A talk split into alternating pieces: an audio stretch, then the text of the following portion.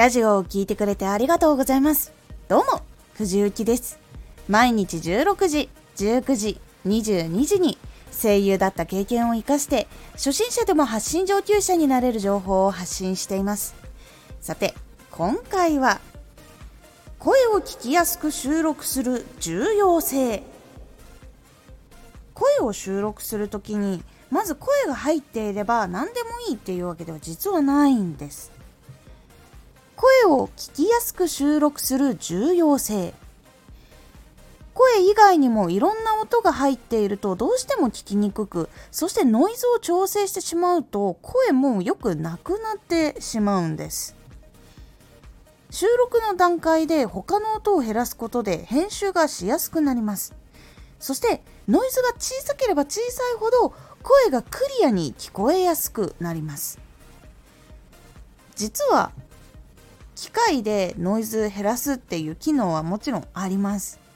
そして小さい声を機械で大きく調整するっていうことも実際にはできます。ですがそれを頼ると本来の声がどうしても聞こえなくなってしまうんです。ノイズを消すっていうのはある一定の周波数を抑えたりとか聞こえなくすることで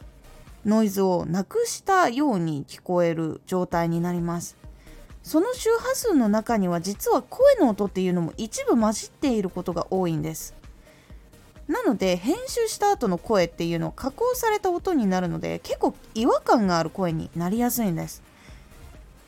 実際に加工した音とかを聞いてみるとすごくよくわかります。無料のアプリとかでノイズカットできるものとかがある場合はちょっと聞いてみてください。結構地声で喋っている時とちょっと違う音に聞こえるっていうところは出てくるのでこれは結構おすすめしません。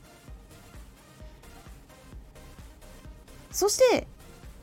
声が小さい状態だなって思ったらボリュームで一応機械で上げることっていうのはできるんですがそれをやると一緒にノイズのボリュームも上がってしまうのですごく声よりもそのノイズの音っていうのは結構気になる音なので集中しにくくなってしまいます。そこでノイズカットを使うとまたさっき言った通りになるんですけど周波数やっぱり声の喋ってる声の周波数っていうのも削られるので別の声にちょっとなってしまうんです。なのでできるだけ声は大きめに収録するっていうのは大事になります。なので静かな場所でしっかり声を出して収録をすることで編集がさらに生きていくっていうことにもなります。素材の段階からいい音にすることでしっかり聴きやすくなっていって曲も載せやすくなるし編集もしやすくなるというのがあるので是非意識してやるようにしてみてください。結構これ変わります。今回のおすすめラジオ。初めてでも大丈夫。楽しくもしくは明るくラジオを収録するコツ。明るい声。そして楽しい声っていうのになりたいんですっていう方結構多いと思います。その中でもいくつかいろんな角度でちょっとやり方があるのでその方法を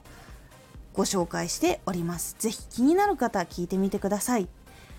このラジオでは毎日16時19時22時に声優だった経験を生かして初心者でも発信上級者になれる情報を発信していますのでフォローしてお待ちください。